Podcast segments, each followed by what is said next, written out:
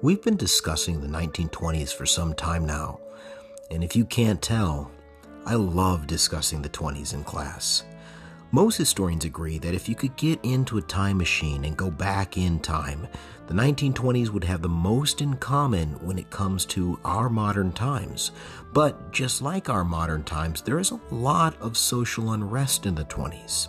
Not everyone was on board with respect to the Roaring Twenties.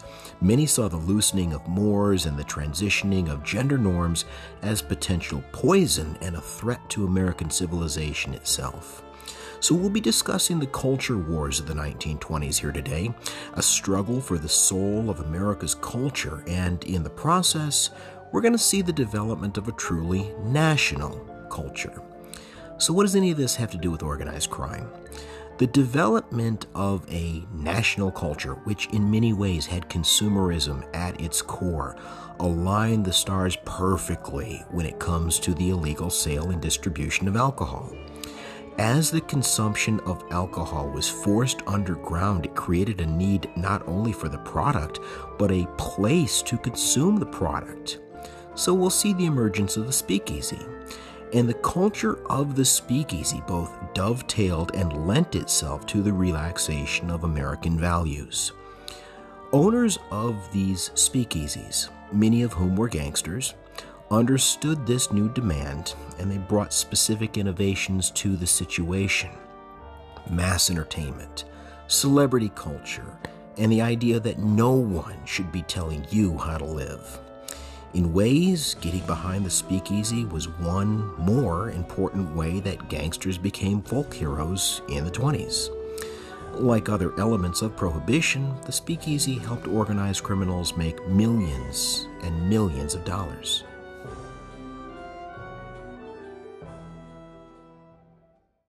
By 1920, the demographic map had been redrawn in the United States. For the first time in American history, more people are going to live in the cities as opposed to the rural countryside. What had been the number one cited form of an occupation, a farmer, was no longer. Immigration and to some extent internal migration had remade the nation as well.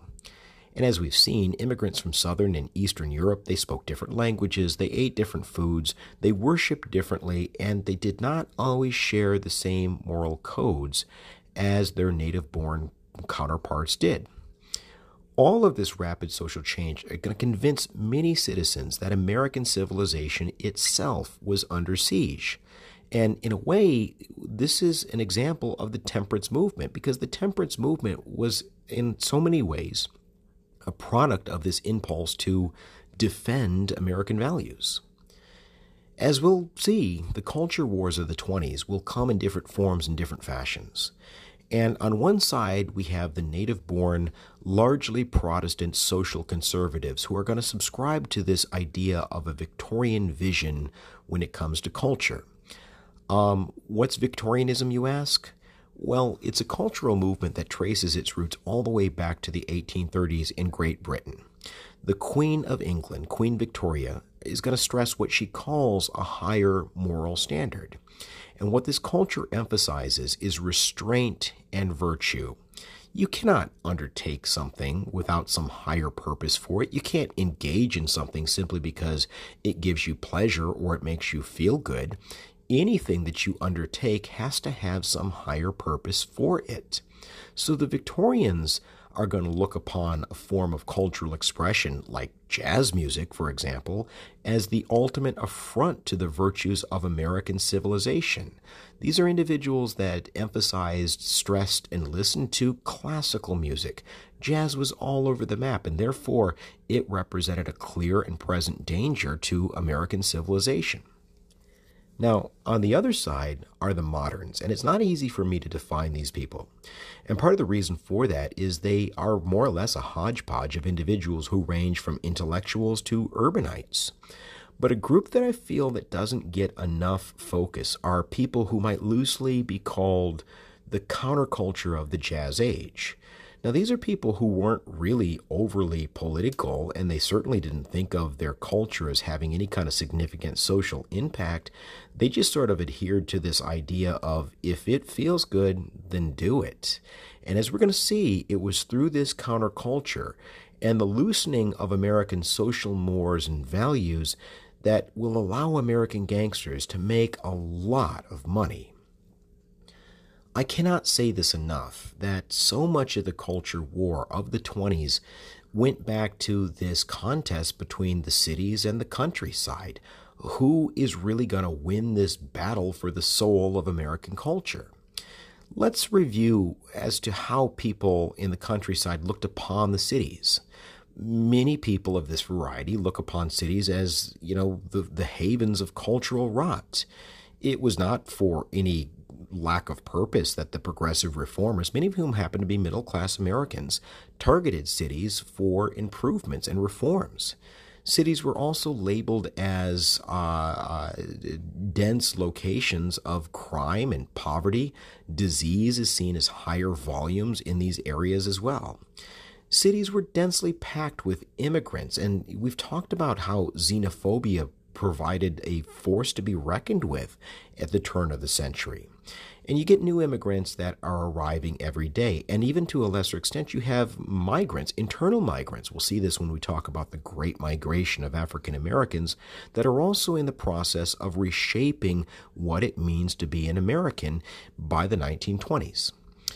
A quick example of this culture war as it's going to manifest itself between a contest involving the cities and the countryside is going to be what comes to be known as the Scopes Monkey Trial. Now, you cannot understand this example unless we have a very brief overview of a series of essays that are going to come to be titled The Fundamentals, A Testimony in Truth. Now, these are essays that are published by 1915, and they're going to lead to what we call loosely what we refer to as Christian fundamentalism. That what is there in black and white in the Bible is not open for interpretation. It's not subject to the impressions of whoever's reading it. It is the fundamental word of the Creator. And fundamentalism and fundamentalists are going to take aim squarely at the cities and what they perceive to be this dogmatic attitude amongst the American intelligentsia with respect to modern scientific thought. And as I mentioned a second ago, case in point is going to be the 1925 Scopes monkey trial. Now, part of the reason that it was referred to as a monkey trial had everything to do with the teachings of Charles Darwin.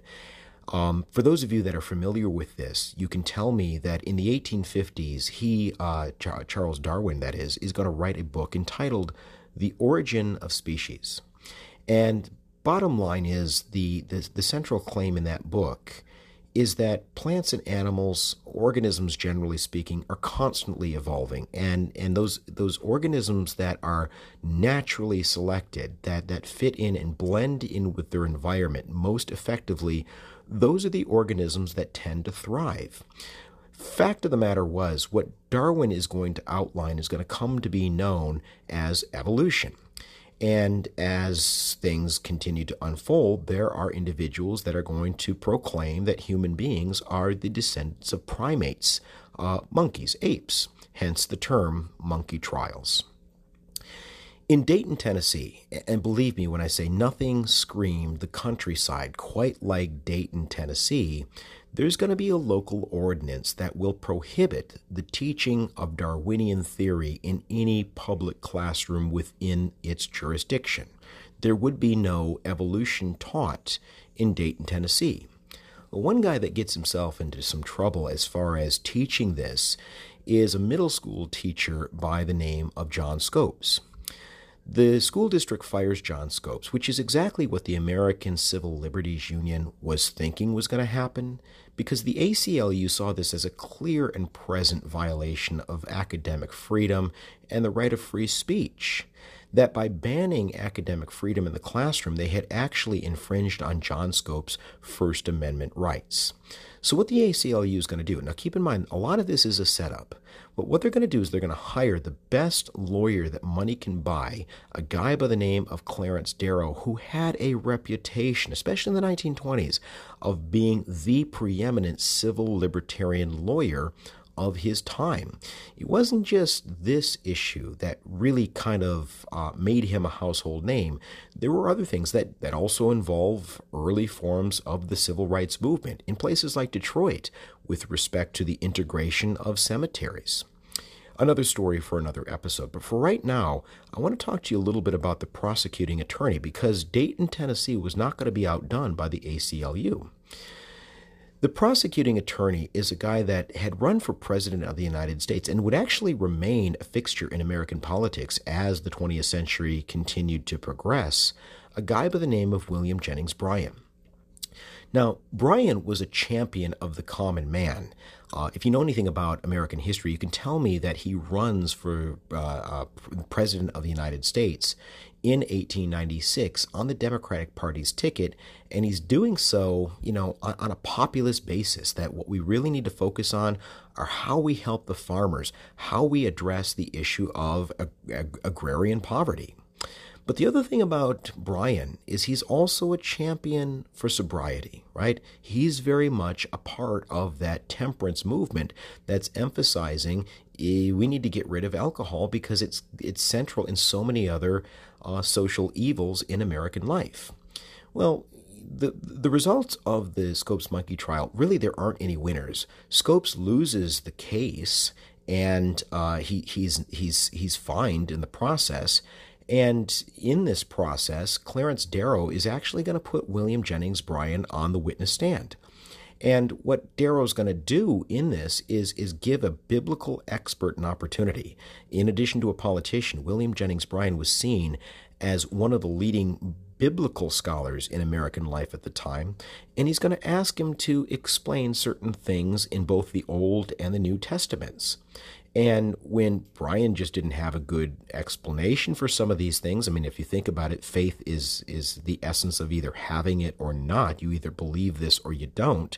Um, what what a lot of evangelical Christians are going to claim is that Bryan was humiliated on the witness stand, and Clarence Darrow was doing the humiliation. And as a byproduct, what you're going to see are evangelical Christians pretty much wring their hands of electoral politics, really for the foreseeable future.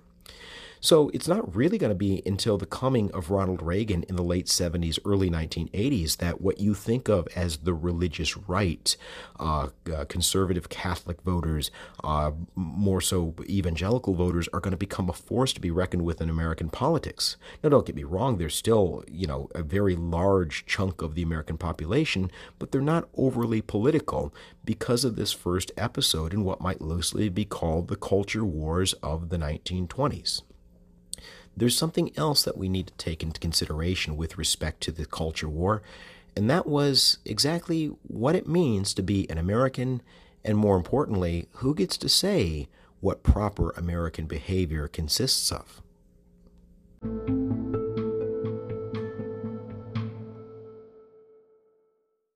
Another important part of the culture wars of the 1920s is going to involve the reemergence of the Ku Klux Klan.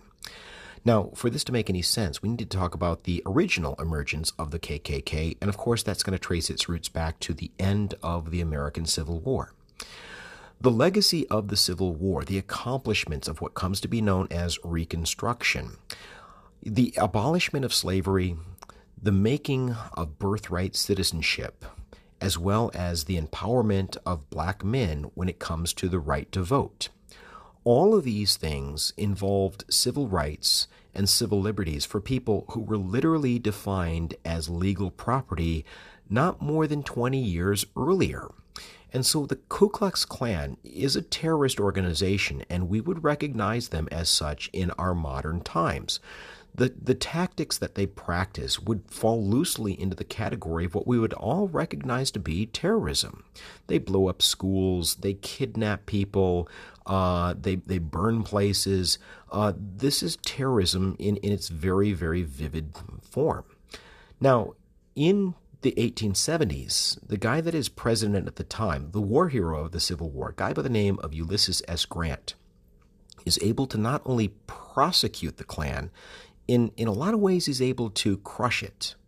Now, what brings the Klan back is a couple things. First and foremost, I would point to the uh, uh, one of the one of the films that is considered to be a great film of its era, arguably a great film of all time. It's the 1915 film entitled "The Birth of a Nation."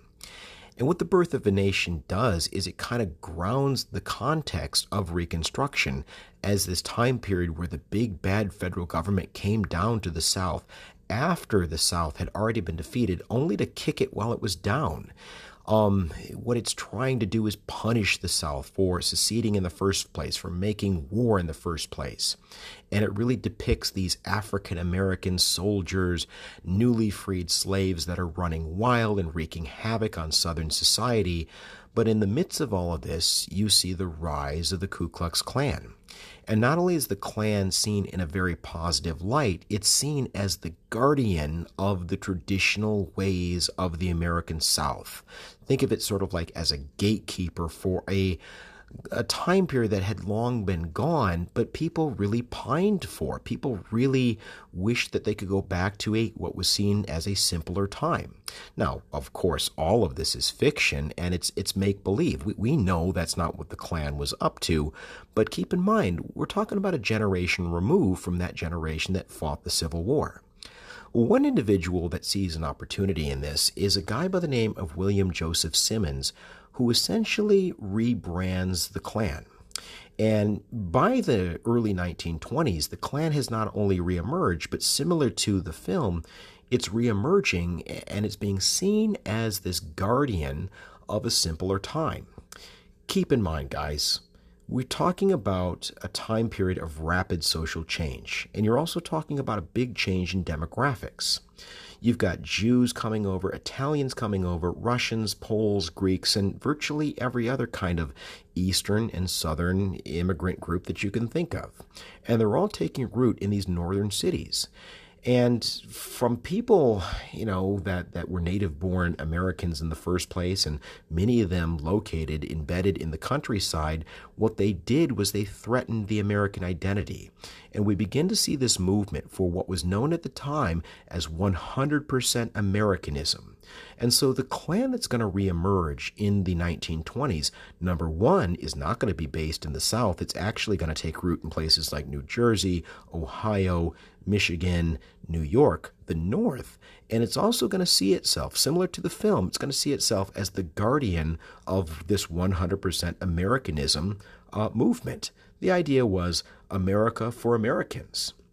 And so I like to think of this when I when I teach this part of class, I like to think of this as the Klan essentially broadening its scope of hate. Now, don't get me wrong, they, they've never been a friend of the African American race, but they begin to bring new groups into the category of hate as well. They hate Catholics, they don't like Jews, uh, they don't like labor organizers or political radicals. They see all of these groups as fundamentally anti American and individuals that need to be contained. Otherwise, American civilization as we know it would, would, would really fall under a very great threat. Now, you think about the people that we've been talking about in these series. We've been talking about Irish, they're Catholic. We've been talking about Jews, they're a racial and to some extent ethnic minority. We've been talking about immigrants, and this xenophobic backlash is taking square aim at the cities. And so, in this context, we're going to see an intermixing of what we've been talking about thus far in this series and the culture wars unfolding in the 1920s.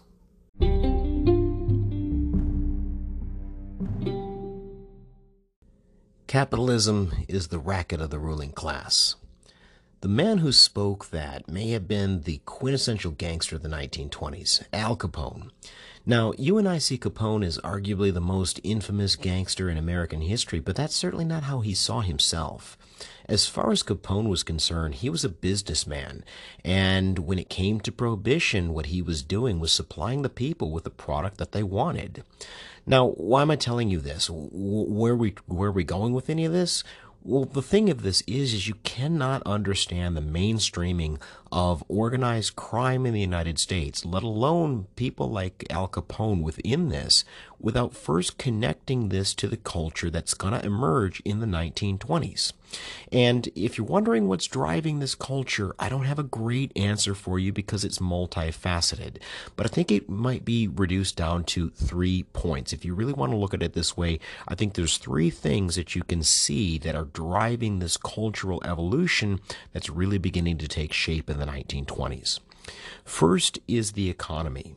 Now, by 1920, the, the, the U.S. economy had changed in several different ways. And, and there, we could spend three, four, five more episodes talking about all the economic changes that took place by the 1920s. But as far as the average American was concerned, with these swirling cities and crazy factories, it looked as if you had a lot less control over your financial lives. And to many average Americans, they, they really longed for that simpler time where you could kind of point to the self made man. And as far as many Americans were concerned, nobody fit that description better than Al Capone. He looks like a self made millionaire. To thousands and thousands of Americans, gangsters, Capone included, really were this up from nothing, rags to riches type of story there's some hero worship that is going on here, and that's certainly not something that is, you know, relegated to Capone uh, alone. In a way, hero worshiping in the 1920s is is almost like this American impulse to look backward, look back to what was seen as a simpler time. Um, let me give you a couple quick examples. You've got Babe Ruth. And Babe Ruth is going to be arguably the first celebrity athlete in American history. Certainly, baseball is what's going to make him a name in this world of celebridom. But what, what really is going to endear Babe Ruth in the hearts and minds of the American people has a little bit less to do with uh, his athletic prowess on the baseball field and a lot more to do with his larger than life personality. He was perfectly imperfect, if you want to look at it that way. He didn't exactly eat like you'd expect a professional athlete to eat. Um, he, he drank like a fish. And in a lot of ways, he kind of screamed that everyman sort of persona. Now, not just in sports, you see this in the business community as well. Henry Ford really, really defines that whole idea of farm boy done good. This idea that you can rise up from nothing because Henry Ford was your quintessential amateur. What he loved to do was to take things apart and put them back together again, and he was good at it.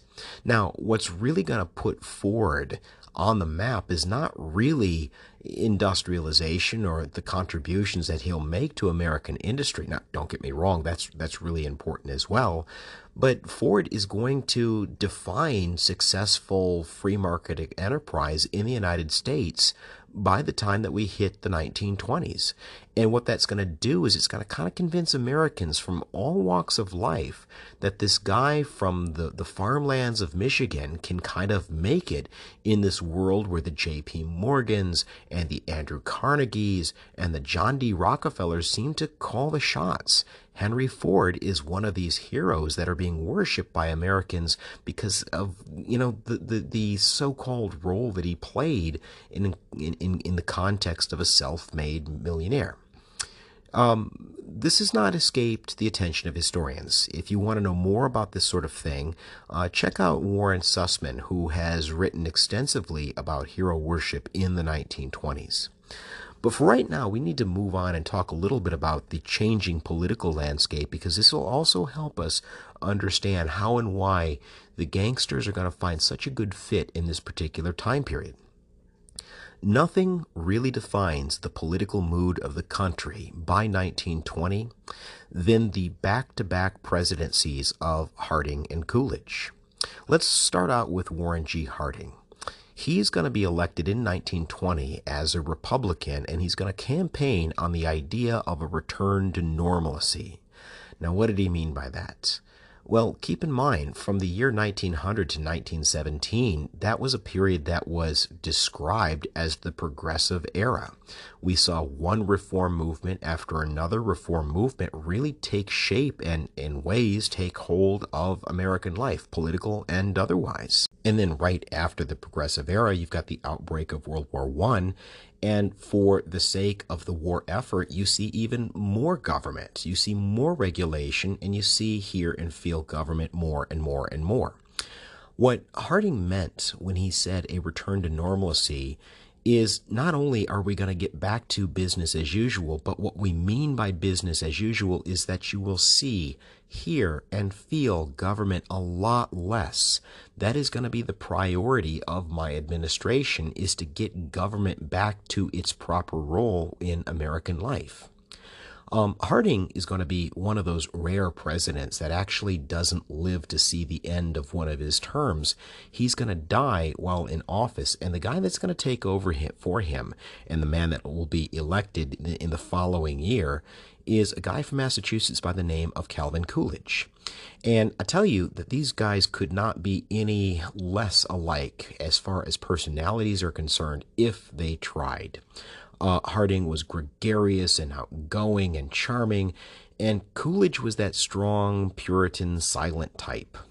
Uh, but insofar as personalities are concerned, that's really where their differences stopped, because these guys are line to line when it comes to their political orientation as well as their philosophy. For his part, Calvin Coolidge aspired to be the least president in American history, and what he meant by that was he wanted to really rein in the scope and the power of the federal government because he felt that that was really what made America unique and what made America great. It was the classic uh, example of unanticipated consequences.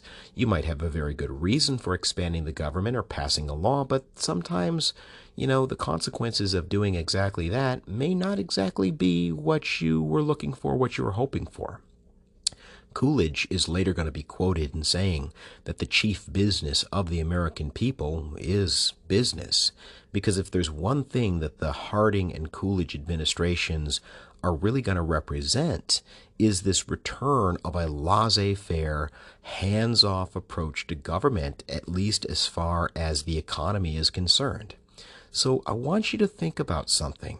We've just described two small c conservative Republican politicians, people who say, I don't like when government gets too big.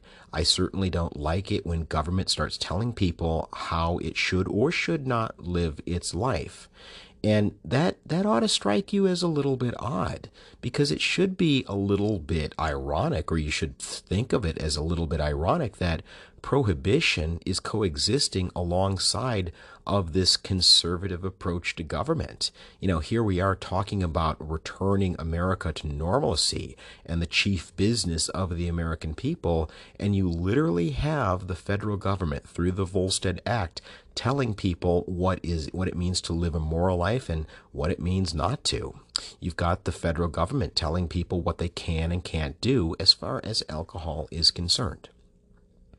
So we've talked now about economic drivers and we've talked about political drivers. What I want to do now is talk about maybe cultural drivers that are really going to kind of evolve what it means to be an American in the 1920s.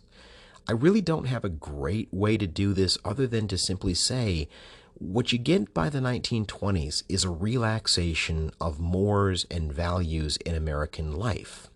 It is that sort of if it feels good, then do it sort of attitude that we were talking about a couple episodes ago. Now, the 20s themselves really lend themselves to this sort of new attitude because they're really defined by low inflation and low unemployment. So, a lot of people can literally afford to indulge themselves in this new sort of carefree attitude. And the culture that is going to kind of present itself is really going to dovetail nicely with this concept of, you know, happy days. Literally, a song produced toward the end of the 1920s entitled Happy Days uh, basically just describe the mood of the country when it comes to the way that people felt uh, to a T. It's a general feel good, leisurely attitude of Americans in the 1920s. And for those of you that are literary scholars, you can kind of see this in F. Scott Fitzgerald, The Great Gatsby. Self indulgence, consumerism, and an obsession with materialism, a carefree attitude toward the social contract or individual responsibility all of those are, are, are themes that are unmistakably present in The Great Gatsby.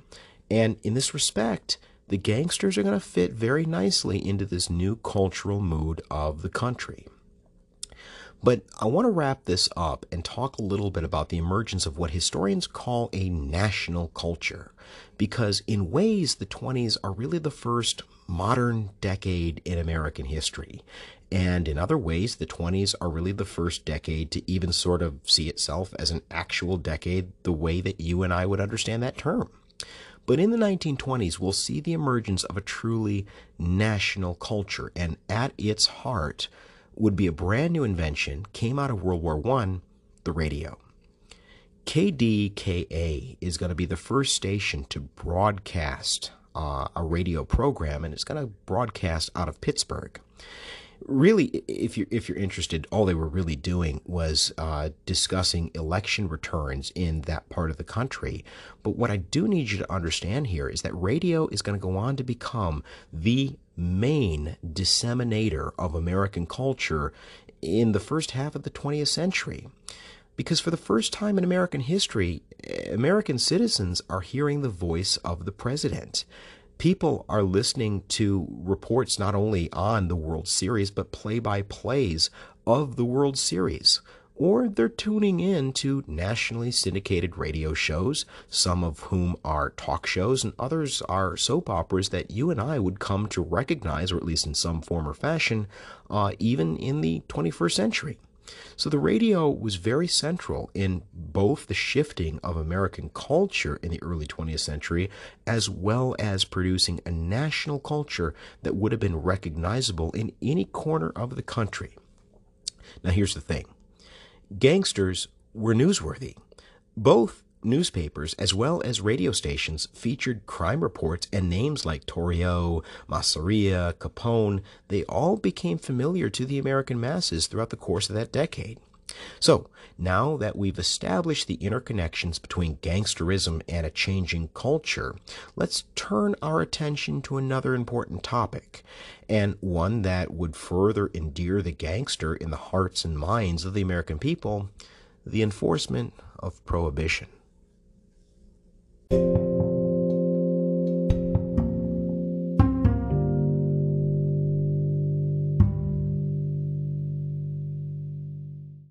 Enforcing prohibition was virtually impossible. Still, there were prominent Americans that insisted on doing just that. Our good friend Wayne Wheeler was one of them. Now, keep in mind, Wheeler was more or less the architect of the Volstead Act.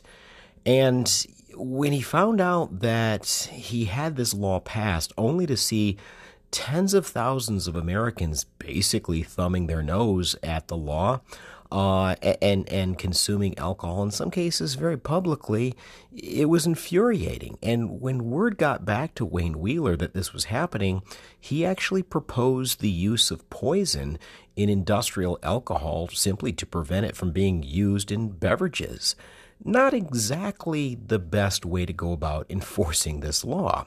In any case, to be effective, prohibition required a huge expansion of government power, a huge presence of government power, at a time when most Americans were, at the very least, wary of regulation. And it, I think it's fair to say most were, were, were pretty much done with it.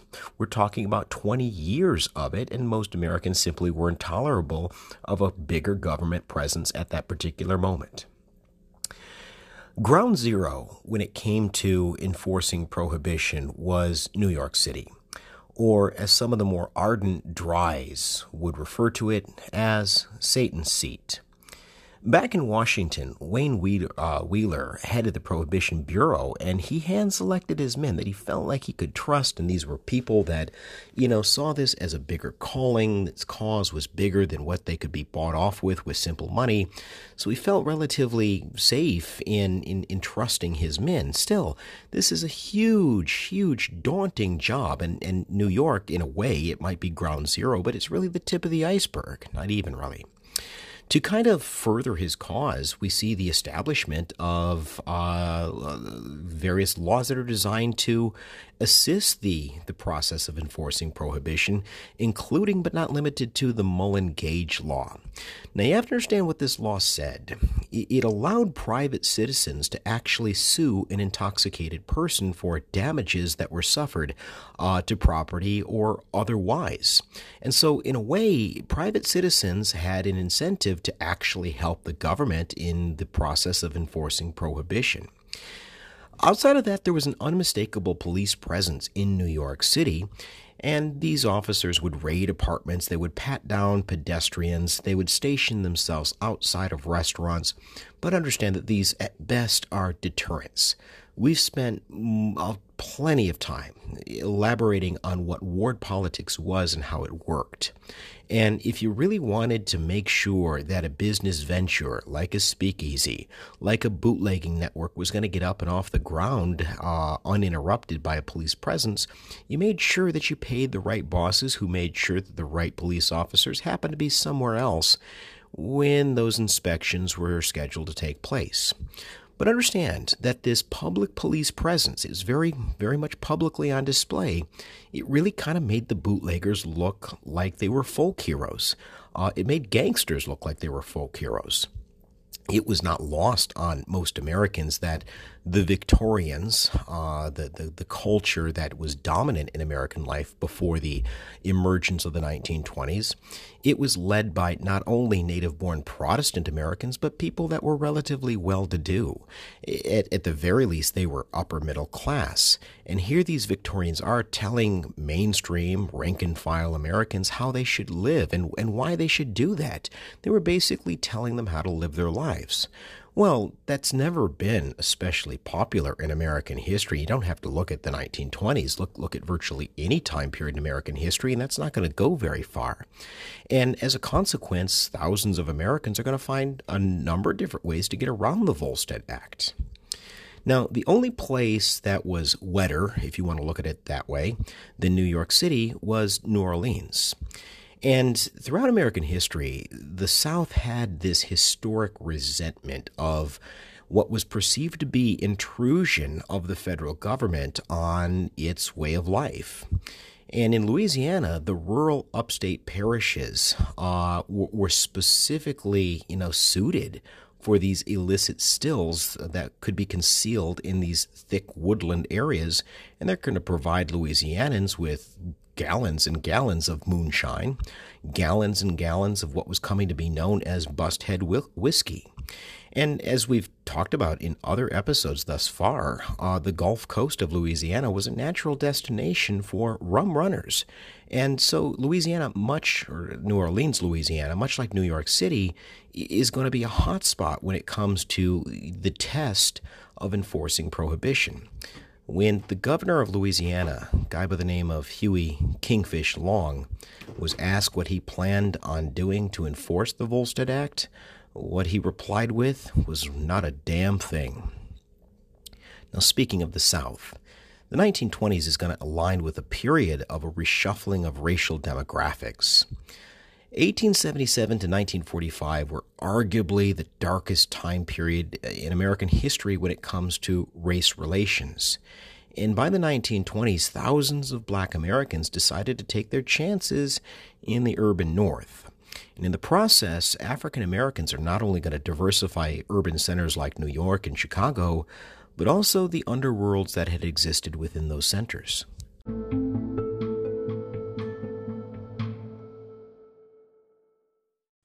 If you're a regular on this series, you know that we've talked about World War I and how it led to numerous different developments in American history. Well, we're going to pick up that conversation here again today because we're going to see how the war helps to diversify organized crime in the United States. One thing that World War I leads to is a process known as the Great Migration. And what the Great Migration essentially was is a process whereby tens of thousands of African Americans who were scattered all throughout the rural South, so we're talking Alabama, Mississippi, Georgia, Tennessee, they're, they're going to leave the land of their ancestors and they're going to relocate to the urban North. Now, why is this happening? And why is it happening when it's happening? Well, the fact is, the war is going to create a labor shortage. There's not enough workers to go around in, in the urban north, which had always been the epicenter of production in American history. Northern workers are going to enlist in the service and they're going to be sent over to France, sent over to Europe to fight this thing. And if that's not enough, our, our traditional sources of cheap labor, and I'm talking Eastern Europe and Southern Europe, those sources are going to be cut off due to the conflict. So there's not a way to get workers where they are needed. You're going to have labor agents from all over the North, really. They're going to scour every corner of the country, including the rural South, and they're going to try to entice people from that part of the country to relocate to fill this labor void. And African Americans are going to begin showing up by the tens of thousands. And in the process, they're going to create something called the Black Metropolis. Now, let me slow things down and explain what I'm talking about. By black metropolis, I mean a huge concentration of African American people into an area that either had a very small black community or didn't really have one whatsoever before this process began unfolding with the Great Migration. In Detroit, which is going to receive tens of thousands of African American transplants, the black metropolis is going to be called Paradise Valley. That's going to be the heart of the black community in South Detroit. In Chicago, that's going to be the South Side, to a lesser extent, the West Side. And arguably, the, the most important of the black metropoles is going to be in New York and the borough of Harlem. Now, the war is, is simply one element of what's going to cause the Great Migration because it's very one sided you have to understand that African Americans, like any group of people, have agency. They have minds of their own. They want to create a better life for themselves and their children. They had an agenda, and that agenda was freedom. And the fact of the matter is, the years 1877 to 1945 are some of the darkest years in American history if you're talking about race relations. And from the African American perspective, at least in the South, there's a perceived freedom that exists in the North that just does not exist in the South. In places like Chicago, you can send your kids to school. In Chicago, you can sit down next to a white person, perhaps even strike up a conversation, and not really give it a second thought. And maybe most importantly of all, you can vote in the North. And not only are you able to cast a ballot and directly participate in the democratic process, in certain instances, you can actually vote for black candidates. There's a black political base that's beginning to grow in New York, in Detroit, in Chicago, and you're beginning to see it unfold in the early 1920s. It's a product of the Great Migration.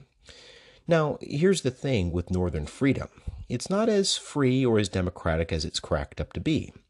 There's a form of Northern racism. Of course, there's a form of Northern racism because racism exists everywhere. And it's unmistakably present, but it's not nearly as overt or in your face as its Southern counterpart. Let me give you a couple quick examples. I want to talk about the use of restrictive covenants. Now, I know you know what a covenant is, it's an agreement. But what a restrictive covenant was, was something that had to do with real estate. It was a promise that you, the homeowner, if and when you ever had to sell, you would only sell it to a white Anglo Saxon Protestant family. It was a way that was seen of keeping property values high because at this particular time in American history, the idea here was that people of color could potentially drag down property values, and you certainly didn't want that if you were the neighborhood. But the use of restrictive covenants weren't going to go anywhere anytime soon. We're, we're going to continue to talk about these things even as late as the 1950s. But there were all kinds of different institutions that were all subject to Jim Crow practices restaurants, hotels, doctor's office, dentist's office, uh, funeral homes. all were subject to Jim Crow separate and unequal practices. Well, the result of all of this is going to be ghettoization. And once again, if you've been a regular on this series, the term ghettoization should be relatively familiar to you. Think back to when we were talking about Marm Mandelbaum in New York. There were certain places where Jewish uh, residents and or entrepreneurs were just simply not welcome. And what it led to was the Judengasse. It was the Jewish ghetto. It was the only place in New York that they were allowed to exist. And although this was bad, and I certainly don't want to try to sugarcoat this in any kind of way, it also created an opportunity for business people like Mandelbaum well, the ghettoization of the black community is going to create a similar opportunity for black businessmen and women. These opportunities are actually going to extend beyond the scope of just being able to make money. Now, don't get me wrong, there's a lot of money to be made when you're the only game in town. It's also going to result in an opportunity for black business leaders to basically become leaders within the community, pillars, institutions within the community. Years ago, there was a guy from Michigan State that wrote a book entitled Life for Us is What We Make of It. This guy's name is Richard Thomas, and he's really going to introduce this concept of black community building in these urban metropolises throughout the North. Uh, Shannon King wrote a really great book entitled Whose Harlem Is This Anyway? And once again, it talks about the process of community building in the black community, largely in the 1920s. I'm going to introduce you to one of these business leaders that is absolutely going to play a role in the process of community building in Harlem in the 1920s. But before we do, I need to talk to you a little bit about the Harlem Renaissance. Now, essentially, what the Harlem Renaissance was is the blossoming of African American culture predominantly in the 1920s and predominantly in New York City, in particular the borough of Harlem. Harlem, you have to understand, was not just a really huge concentration of black people. It was a huge concentration of black artists. And when I say the word artists, I mean that very, very broadly defined. You had musicians like Duke Ellington and Ella Fitzgerald, and they called Harlem home. You had poets like Langston Hughes. You had painters like Jacob Lawrence. Um, you don't necessarily think about political philosophers, but they too are gonna uh, gonna emigrate to Harlem and take part of this blossoming in, in the Harlem Renaissance. Now, before we go any further, I need you to understand that part of what I think these artists thought that they were doing was using the arts, again, the arts broadly defined, using the arts to promote civil rights, using the arts to promote, promote first class citizenship rights. One of those political philosophers that I'd like you to be mindful of would be a Jamaican born Marcus Garvey. Marcus Garvey is going to land in Harlem, and when he does, he's going to be instrumental in the foundation of what's going to come to be known as the Universal Negro Improvement Association. Now, for all intents and purposes, what this was was a community self help organization.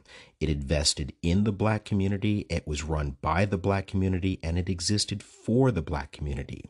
The other thing that it was, was the leading institution for black nationalism in the United States by the 1920s. If the term black nationalism sounds a bit fuzzy to you, there's a guy from the early 20th century, the Harvard educated W.E.B. Du Bois, who is really going to coin the term. And Du Bois's philosophy is relatively simple. You're never going to get a fair shake from white America, so why do you continue to beg for integration? We don't need integration. What we need is self reliance for the black community. We need what Du Bois called the talented tenth, uh, the, the black lawyers and black bankers and black teachers and black businessmen. We need those people to stand up and really invest in the black community and, and provide us with a strong foundation so that we don't have to rely on white America and we don't have to continue to beg for integration. Well, by the 1920s, Du Bois had kind of faded from the scene. I shouldn't say faded. He's he's just not as much of a spokesperson for black nationalism as he once upon a time was. But the guy that's really going to replace him is going to be Marcus Garvey. And among other things, what the Universal Negro Improvement Association is calling for is Africa for the Africans. Now, keep in mind, at this particular moment, Africa, the continent of Africa, had been carved up by virtually every European country that you can think of. They all had colonies. What the association is calling for is not only the decolonization of, of, of Africa, but the empowerment of Africans, pan Africa Africans. In other words, the descendants of Africans that had been brought to the Americas and then transformed into slaves in American history. The Universal Negro Improvement Association was calling for African Americans to go to Africa and basically establish a black power, uh, uh, black supremacy sort of uh, uh way of life, similar to what was going on in North America as far as white supremacy was concerned. But let me put a pin in that for just a second. We'll come back to Garvey here for a minute because I want to introduce you to somebody else. One of these black business leaders that I was referring to just a second ago, another Caribbean born transplant that's going to come to call Harlem home, Stephanie St. Clair. St. Clair is going to emigrate from the French West Indies and she's going to land in Harlem in 1911. And by the 1920s, she's going to gravitate towards New York's underground economy. I'm going to I'm going to tell you how and why here in a second. But basically, St. Clair is going to become a numbers queen in Harlem. And Marcus Garvey existed primarily because numbers kings and queens, including but not limited to Stephanie St. Clair, provided him with funding, provided him with all kinds of financial resources and all kinds of propaganda that helped uh, Garvey and other civil rights activists get their message out there. Now, a second ago, I mentioned the numbers racket, and that's something, again, if, if you're listening this deep into the series and, and have managed to retain you, my guess is you've heard of this racket before. Officially, what numbers is called is policy banking, and it's basically an illegal lottery. The way it works is, is sort of like this it would be a three digit number that you would place a bet on. And there were all kinds of interesting and crazy ways that you could come up with this number, but you would give your, uh, your bookie a three digit number that you wanted to place a bet on. And the way that that winning number was generated, it was usually the last three digits of the racetrack betters that were placed on horse races and those numbers were published all throughout racing journals as well as newspapers in New York City. It was an illegal lottery that was played all across working class America, but especially in New York. But in New York, St. Clair and others are going to kind of transform this as a way to basically invest in the community. Hear me out. What the numbers racket provided in places like New York were jobs you needed people to run the numbers, to take the bets to and from places where they were made. You needed bet makers themselves. You needed analysts to analyze the bets. Indirectly, it provided business for the black community. A lot of times you would place these bets in places like barber shops, social clubs, restaurants, and as I mentioned a minute ago, that was not something that if you happened to be black, you could just roll into any barbershop and expect to get that service. So once again, this is a community building element that we're seeing take shape and unfold in the 1920s. Maybe most importantly of all, this was a cheap form of entertainment. And for a lot of people, it's going to really blur what was perceived to be, you know, respectable in the process of the Great Migration and resettlement and what was considered to be giving African Americans as a broad group essentially a, a bad name.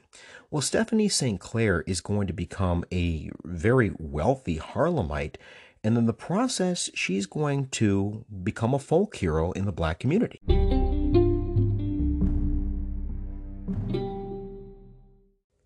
So, as I was saying, World War I is going to prompt the Great Migration. And in New York, all of this influx of black people will lead to the Harlem Renaissance, which would really come to characterize the Jazz Age in the United States. And as I mentioned before, this combination of all of these black artists concentrated in such a compact area and specific restrictive social provisions, it's going to result in some pretty unique opportunities for the black business community. And these opportunities are going to extend far beyond financial opportunities because, in so many ways, it's going to allow black business leaders to really become the champions for civil rights and first class citizenship. It did not take long for Stephanie St. Clair's policy racket to flourish, and she quickly established herself as one of Harlem's numbers queens. All throughout the community, she became known as Madame St. Clair, and in this process, she's going to become one of these champions, albeit a pretty non traditional champion of civil rights you have to understand that numbers were viewed as an instrumental part of the black community. It may have been in a legal lottery, but it was a lottery that really was the lifeblood of the black community in a lot of different ways. Hear me out. St. Clair routinely bought ads in local newspapers to educate blacks on their civil rights she would go as far as to bring city officials' attention to police brutality, specifically in the black community. She would run ads in local newspapers that would draw attention to things like police corruption. And when and where necessary, she would provide money for the legal defense of African Americans who had been accused of crimes. So you can see this very blurry line with respect to, I don't know if you want to call it respectability, but legality and illegality. Uh, it's not really that much different than what we were talking about with uh, McKenna and Coughlin in Chicago. Uh, of course, what they were doing back in the Gilded Age was patently illegal, but it really did serve the best interests in certain ways of the community at the same time. But you might say that Sinclair had just a little bit too much success. Arthur Simon Flegenheimer was better known as Dutch Schultz, and this is not going to be the last time that we talk about Dutch Schultz. He's going to play a very important role as our series continues to unfold. But for right now, I need you to know him as a gangster. And his business was specifically concentrated in both bootlegging, but especially gambling. And the numbers racket soon proved to be a very lucrative racket, and competition for turf soon followed. Toward the end of the 1920s, uh, the main competitor in the numbers racket uh, was going to be Dutch Schultz and Stephanie St. Clair. And it's going to be in this context that we were going to see the rise of Ellsworth Raymond Johnson. Johnson, who would earn the nickname Bumpy Johnson due to the bumps on the back of his head and neck, was a product of the Great Migration. He had emigrated from South Carolina and he'd landed in New York City. And like many other people that we've talked about in this series so far, he quickly fell into criminal enterprises and had begun to attract the attention of many of New York's black underworld leaders. It was not long before he became the enforcer, bodyguard, and confidant of Stephanie St. Clair. You're going to see Johnson inherit a lot of her criminal enterprise, but we do have some things to talk about before we can go down that road. What I'd like you to know for the here and now is just like Sinclair, Bumpy Johnson is going to be a force for the civil rights movement in New York and really the urban North, generally speaking. And it's not going to end in the 1920s. He's going to remain a force for civil rights well into the 1960s. There's a film that was released in the late 1990s entitled Hoodlum, which does a relatively good job of depicting the role that people like Johnson would play with respect to civil rights in a northern context. But let me get back to this turf war between Sinclair and uh, uh, Dutch Schultz. The bottom line is this. Dutch Schultz wanted St. Clair to pay protection money to him, and she simply refused. Instead, what she did was she relied on Johnson, who, keep in mind, is her main enforcer at this point, to attack some of Schultz's storefronts, shoot them up, bomb them, that sort of thing. And she's also tipping off the police, which is going to result in a massive raid, which would cripple Schultz's business for a time. And this turf war between Schultz and St. Clair was costly and bloody for both sides, but by the mid 1920s, St. Clair had ventured into legitimate enterprises, and she no longer needed the numbers racket the way that she did earlier on in her career. So, toward the end of the decade, she is going to hand her operation over to Bumpy Johnson. So it's in this process that Bumpy Johnson is going to become the godfather of Harlem. He is going to be instrumental in the brokering of peace with the mafia, the modern form of the mafia. And it's really going to be instrumental when it comes to ending this turf war. I'm getting a little bit ahead of myself, and certainly we'll cover this later on in the series, but he is literally going to take care of a problem for the mafia. And as you'll see, that problem is really going to involve Dutch Schultz, who by the mid 1930s posed a direct threat to the overall viability of organized crime in the United States. Once again, this will make a little bit better sense once we get to that period in the chronology. But for right now, uh, what I need you to understand is that Bumpy is going to become Charles Luciano's capo in Harlem. Keep in mind, Schultz was a Jewish gangster, and he was certainly a force to be reckoned with. And by helping to eliminate Schultz, Johnson demonstrated that he could be trusted and he could be counted upon. And so Luciano never attempted to annex the Harlem territory after Schultz had um, departed the scene. In the process, the black community retained Johnson, who continued to help foster the community building process in Harlem. Now, the numbers racket represents one form of this cultural blending, uh, forcing different races, different ethnicities uh, together through business associations. And although it was a very, very important process when it comes to racial mixing, it certainly was not the only one.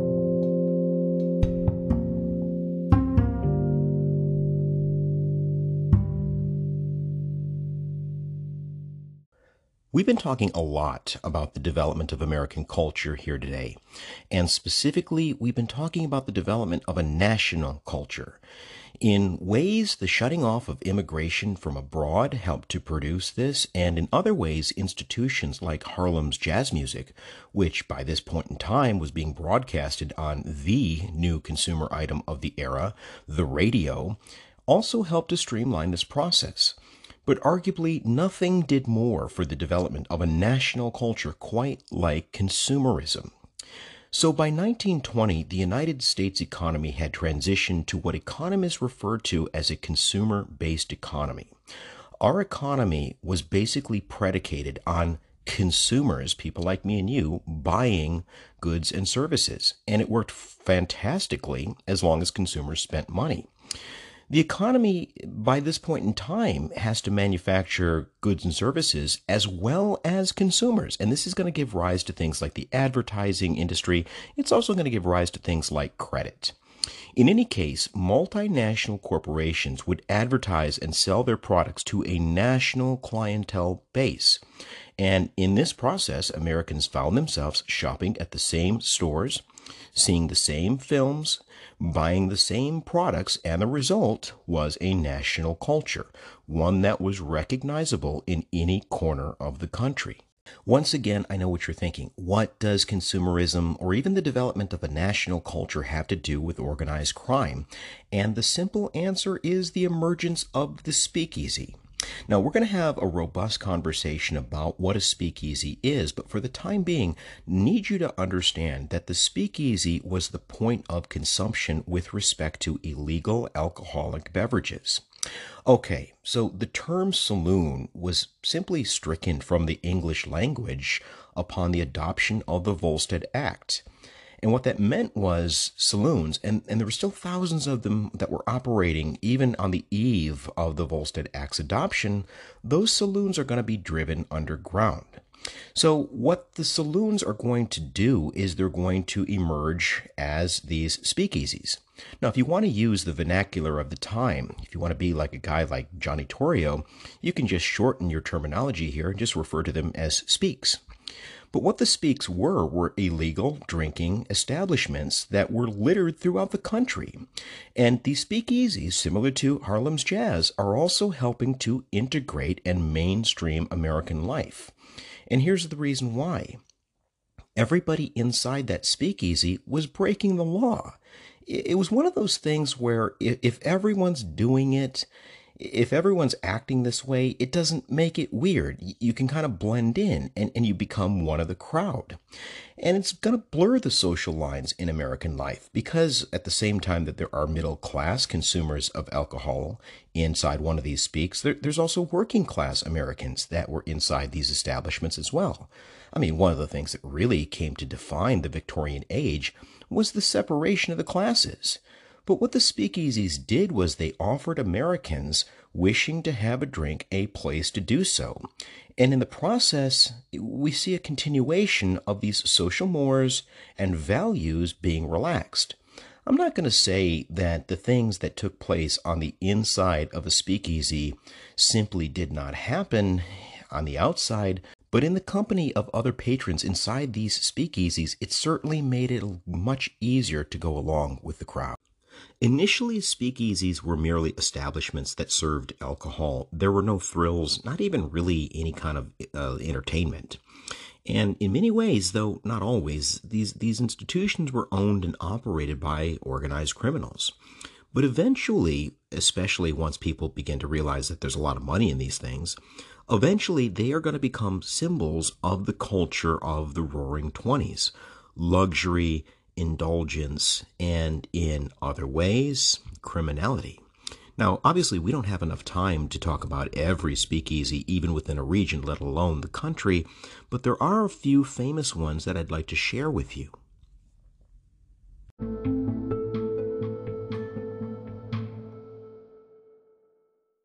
You know me well enough by now to know that I like to give a physical description to the institutions that we discuss on this series, and certainly that includes the speakeasy as well.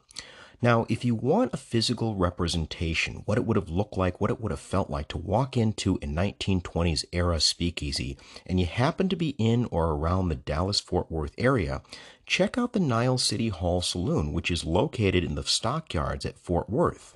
It's in a basement, and it's certainly got that 1920s vibe going on. It is a good representation of what it would have looked like, what it would have felt like to walk into a saloon, uh, a speakeasy, I should say, in the 1920s. But the guy that's really going to kind of innovate things and develop the understanding of what a speakeasy should be is a guy by the name of Larry Fay. Now, Fay is a former rum runner. He's not necessarily as successful as someone like Bill Dwyer, but what's really going to bring him some acclaim is the fact that he is going to be the founder of the El Fey Club. Now, the El Fey Club is going to be one of not only the earliest speakeasies, modern sense of the word speakeasies, but it's also going to become the place to see and be seen. It's located on 46th Street near Broadway in New York City. But one of the things that Fay is able to do, able to recognize before many other people are able to recognize this, is you got to give the people a reason to choose your club. And so what he's going to do to that end is he's going to reach out and he's going to grab himself a celebrity. In particular, he's going to team up with Mary Louise Cecilia Texas Guinan. Now, Guinan was a former silent film star, making her a person recognizable to Americans of all walks of life, really from coast to coast. And she was a marketer's dream. She knew exactly how to open an establishment for business on any given night of the week. She'd open the door and she'd greet the people, most of whom happened to be men, with a hello, suckers, and the people just ate it up. And pretty quickly, Texas Guinan became known as the queen of the nightclubs, and the El Fey became an exclusive club to see and be seen. Now, I'm not necessarily willing to go as far as to say that the El Fey Club is really at the forefront of the development of celebrity culture, but it certainly needs to be in the conversation. So we're really getting into these modern times. Um, Guinan was so successful at what she did for uh, for for El Fey that eventually she's going to branch out and try her luck on her own, establishing the 300 Club, also located in New York. Now, the 300 Club would open and shut down periodically for a lot of reasons, some of which involved law enforcement and some of which involved uh, faulty, shoddy business practices. But the 300 Club was grounded in catering to a very exclusive audience who expected lavish accommodations and phenomenal entertainment when they went to go see that. Another speak that I always like talking about would be Ratner's back room. Now, Ratner's was literally in the back of Ratner's restaurant, which served, in its day job, you should say, as a kosher style deli in New York. It had a secret back door that would let patrons into the room, into the back room. And Ratner's is going to become the essence of what we think of as a speakeasy. It was secret, it was exclusive, and it catered to patrons by getting them to believe that they were really getting away with something by coming in there. And of course, it had lavish accommodations. It really followed in the footsteps of El Fey. It was the speakeasy of choice of former rock star gangsters like Meyer Lansky and Bugsy Siegel. I want to switch gears here, move a little bit away from New York and talk about Chicago because one of the more famous speakeasies in Chicago was owned and operated by the Torrio Capone Group, and it was known as the Green Mill. It was mostly owned and operated by Al Capone and oh, a guy that's going to come to be known as his underling, Jack Machine Gun Jack McGurn. Now, McGurn was originally born Vincenzo Antonio Gibaldi, but he's eventually going to adopt the name partly through his professional boxing career and partly for reasons involving his criminal enterprise as Jack McGurn. He'll be integral and he'll certainly ingratiate himself to Capone, who was operating the outfit in Chicago by this point in time, when he assassinated a few Irish crime bosses who had killed his father after they mistook him for one of their Italian rivals back in New York. We'll learn a lot more about Machine Gun Jack, but uh, for right now, um, I want to talk to you about uh, the the headliner entertainer of the Green Mill, and that was a comedian by the name of Joe E. Lewis. Now, just like El Elfay had established this idea that you got to give a peop- uh, you got to give the people a reason to choose your club as opposed to someone else's, Capone and McGurn understood this as well, which is why they reached out to Lewis. Well, there's this really famous incident in 1927 where Lewis just patently refused to perform. And McGurn really had some good persuasive ability. And, and by persuasive ability, I mean he, he slashed his throat. Now, Lewis survived, and, and it quickly became known that you don't get on the wrong side of the Capone McGurn sort of duality here. But nonetheless, uh, this is this is what people had come to expect with respect to uh, the speakeasy. Uh, Capone himself almost set up like a de facto operational uh, uh, base in the Green Mill. He had his favorite booth, which was located in the very back of the club, and it had clear views of the floor. He could monitor his patrons and he could monitor anybody that was potentially coming in there to do him a little bit of harm, or you get the idea. And in addition, the Green Mill had access to tunnels that were located behind the bar, and it made it easy to escape the authorities should they ever show up. So, as you can see, speakeasies naturally lend themselves to the mixing of Americans, people from all walks of life. And they obviously contributed to the development of a national American culture. But as you're going to find out, they're also going to dovetail nicely with the changing gender norms of the era.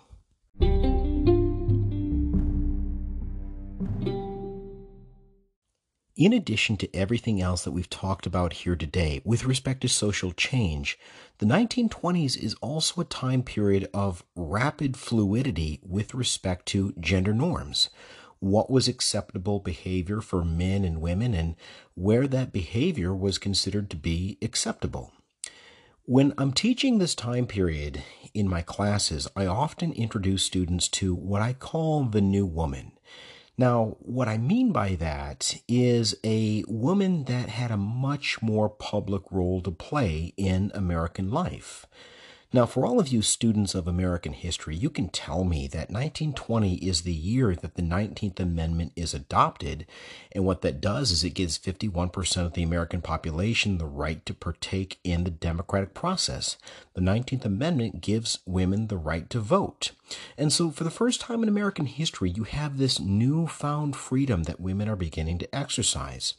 And they begin to enter into the paid labor force in unprecedented numbers.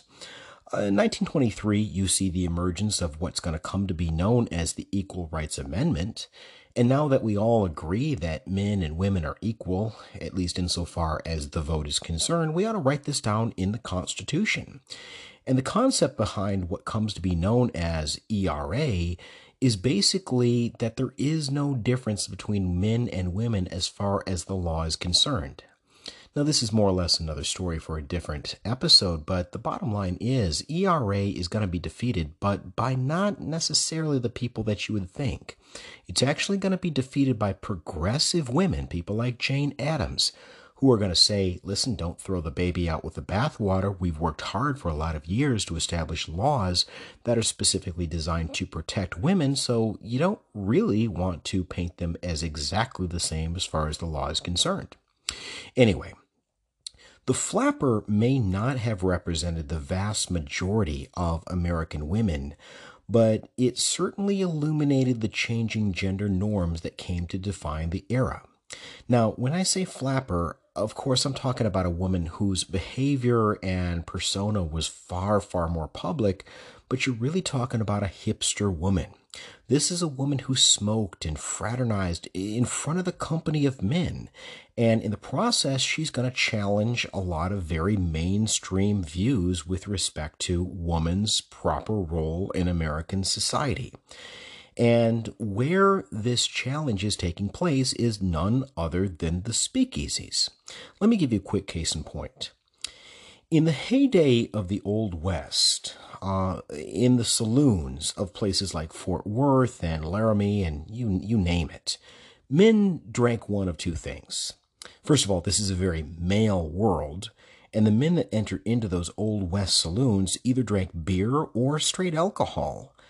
And in an era where Jim Beam and Jack Daniels weren't exactly readily available on any street corner, bathtub gin, moonshine, those were tough on the tongue. They were not exactly easy to drink. And what you're going to see emerge in the speakeasies as women are entering into speakeasies as customers more and more, you're going to see the emergence of the cocktail, okay? Mixed drinks that are beginning to cater specifically to the taste of women in these speakeasies. So, once again, the 1920s is a really important time period with respect to social change. And you see that change show up in more ways than one, including gender norms. Okay? Now, there's one last. Uh, there's one last speakeasy that I want to introduce you to before we begin to move in the direction of wrapping things up, and that would be the Cotton Club. Now, you can't understand the Cotton Club unless you know who Jack Johnson is. In case you don't know, Jack Johnson is the first ever African American heavyweight champion of the world. Boxing by 1920 on any given day was number one, two, or three, depending on who you ask in terms of the most popular sports in America. So to be the heavyweight champion was sort of the pinnacle of masculinity. You had reached the pinnacle, the top of the sporting world. This isn't a sports history series, and we're not really going to dig into this, but for a lot of reasons, Jack Johnson is essentially, you know, a very taboo individual insofar as white America is concerned. But in 1920, this is after he had actually taken a dive and thrown the heavyweight championship. He opened a speakeasy in New York and he called this the Club Deluxe, and it was opened on the corner of 142nd Street and uh, Lenox in the heart of Harlem. Several years are going to pass, and he's actually going to transition his business to our good friend, Owney Madden. Now, if you think about this, this was an enforcer for Bill Dwyer, the, the famous rum runner once upon a time in New York. Owney Madden should not be lost on you. Well, in 1923, Madden was fresh out of a sentence from Sing Sing prison, and he's going to provide the political connections, he's going to provide the enforcement muscle, uh, and he's going to establish an outlet for gangsters to sell their liquor. And of course, I'm talking about the Club Deluxe. In 1923, Owney Madden is going to take over this club and he's going to rename it. He's going to call it the Cotton Club. And he's going to bring some new hmm, business practices that's really going to help establish the Cotton Club as the premier speakeasy of the Roaring Twenties. One thing that he's going to do is introduce the concept of celebrity nights.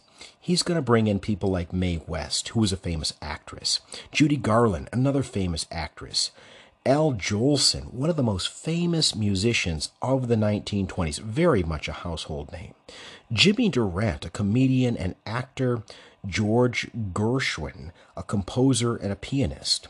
A little bit later in the decade, he is going to introduce what comes to be known as the Cotton Club Parades. He's going to have an absolute parade of very famous jazz musicians that included people like Duke Ellington, uh, the pride of Detroit, Bessie Smith, a blues musician, but a very famous musician all the same. Fletcher Henderson, who was a composer and a pianist.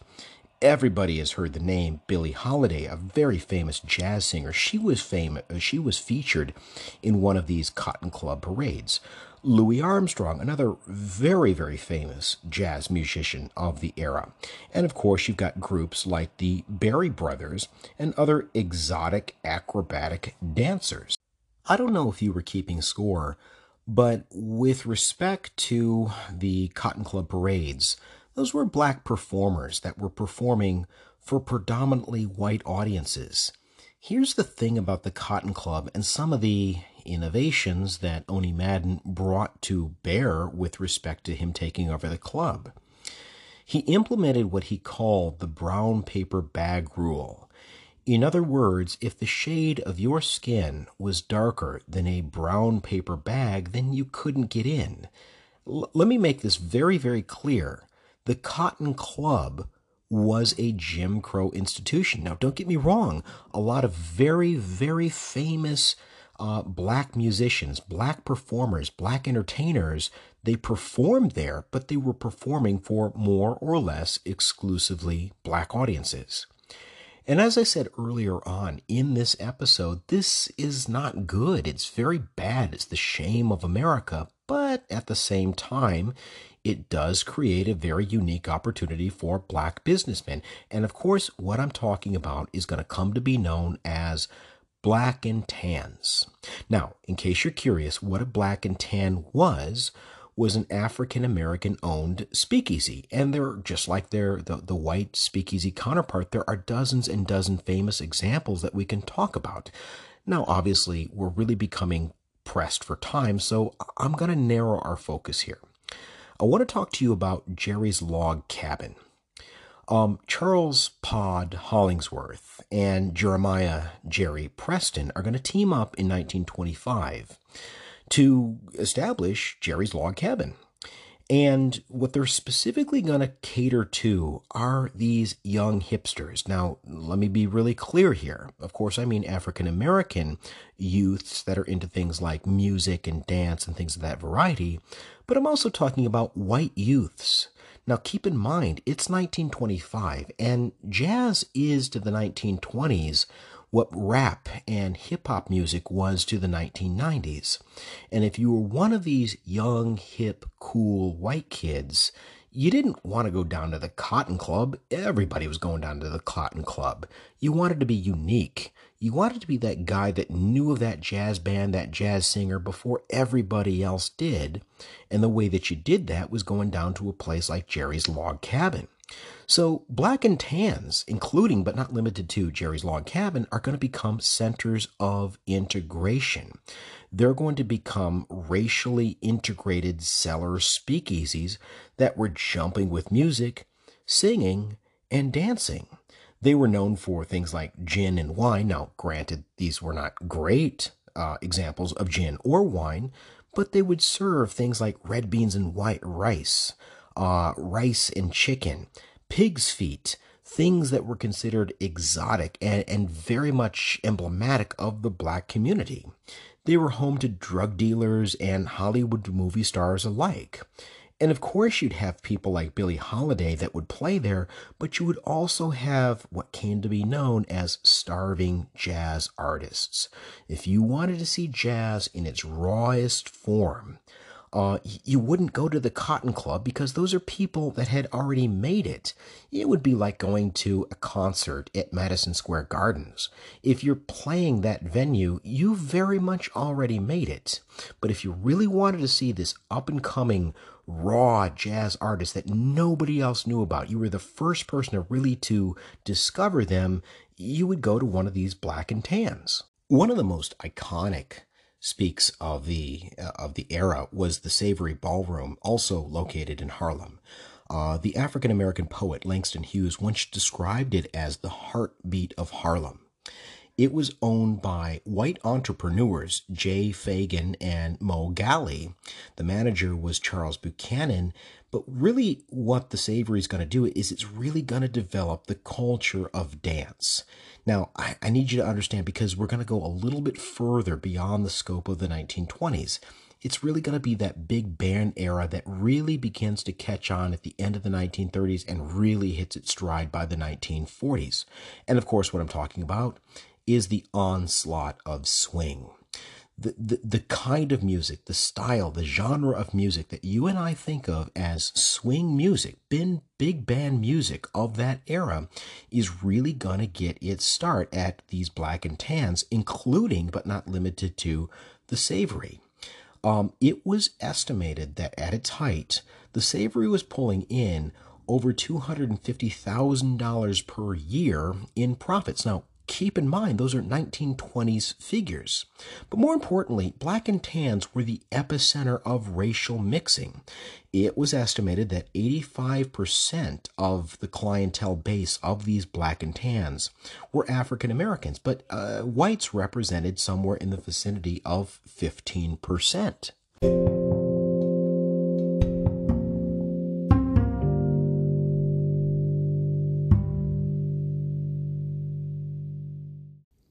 Obviously, there were thousands and thousands of black and tans that extended far beyond the boundaries of New York City. Depending on exactly where you're talking about, they were referred to something uh, specific. In parts of the country, they were known as blind pigs. In other parts of the country, they were called blind tigers regardless of where you're talking about, what we're talking about here would be an illegal saloon. And even in the aftermath uh, of Prohibition in the 1930s, when you see the Volstead Act repealed, we'll talk about that eventually. Um, these illegal saloons are still going to play a very important part of black community life. Keep in mind, integration, and I mean real integration, it doesn't really come until well into the second half of the 20th century. As a matter of fact, um, Jim Crow is perfectly legal depending on exactly what part of the country that you're talking about. In any case, it wasn't as simple as expecting to roll into a bar or a restaurant and being served if you happen to be of the African American variety. And so, even though these people uh, that were running the the the uh, illegal saloons in the African American community weren't exactly functioning on the up and up, um, these blind pigs were seen as a very very important part, an integral part of the black community. Similar to Stephanie St. Clair, they were viewed as self help institutions within that community. You'll see this later on once we get to uh, the latter part of the 20th century in this series. But for the time being, I hope that this has helped you understand the vital role that the speakeasies have played insofar as the culture that's coming out of the 1920s.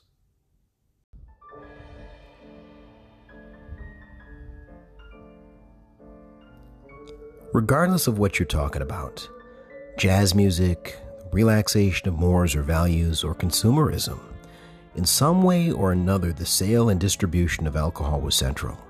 So, with this in mind, it is not difficult to understand how rum runners, bootleggers, speakeasy owners, or gangsters managed to amass a great fortune during the Roaring Twenties. In fact, alcohol and the consumption of alcohol was central to what came to be known as the Jazz Age. But as you know, it's time to roll some credits.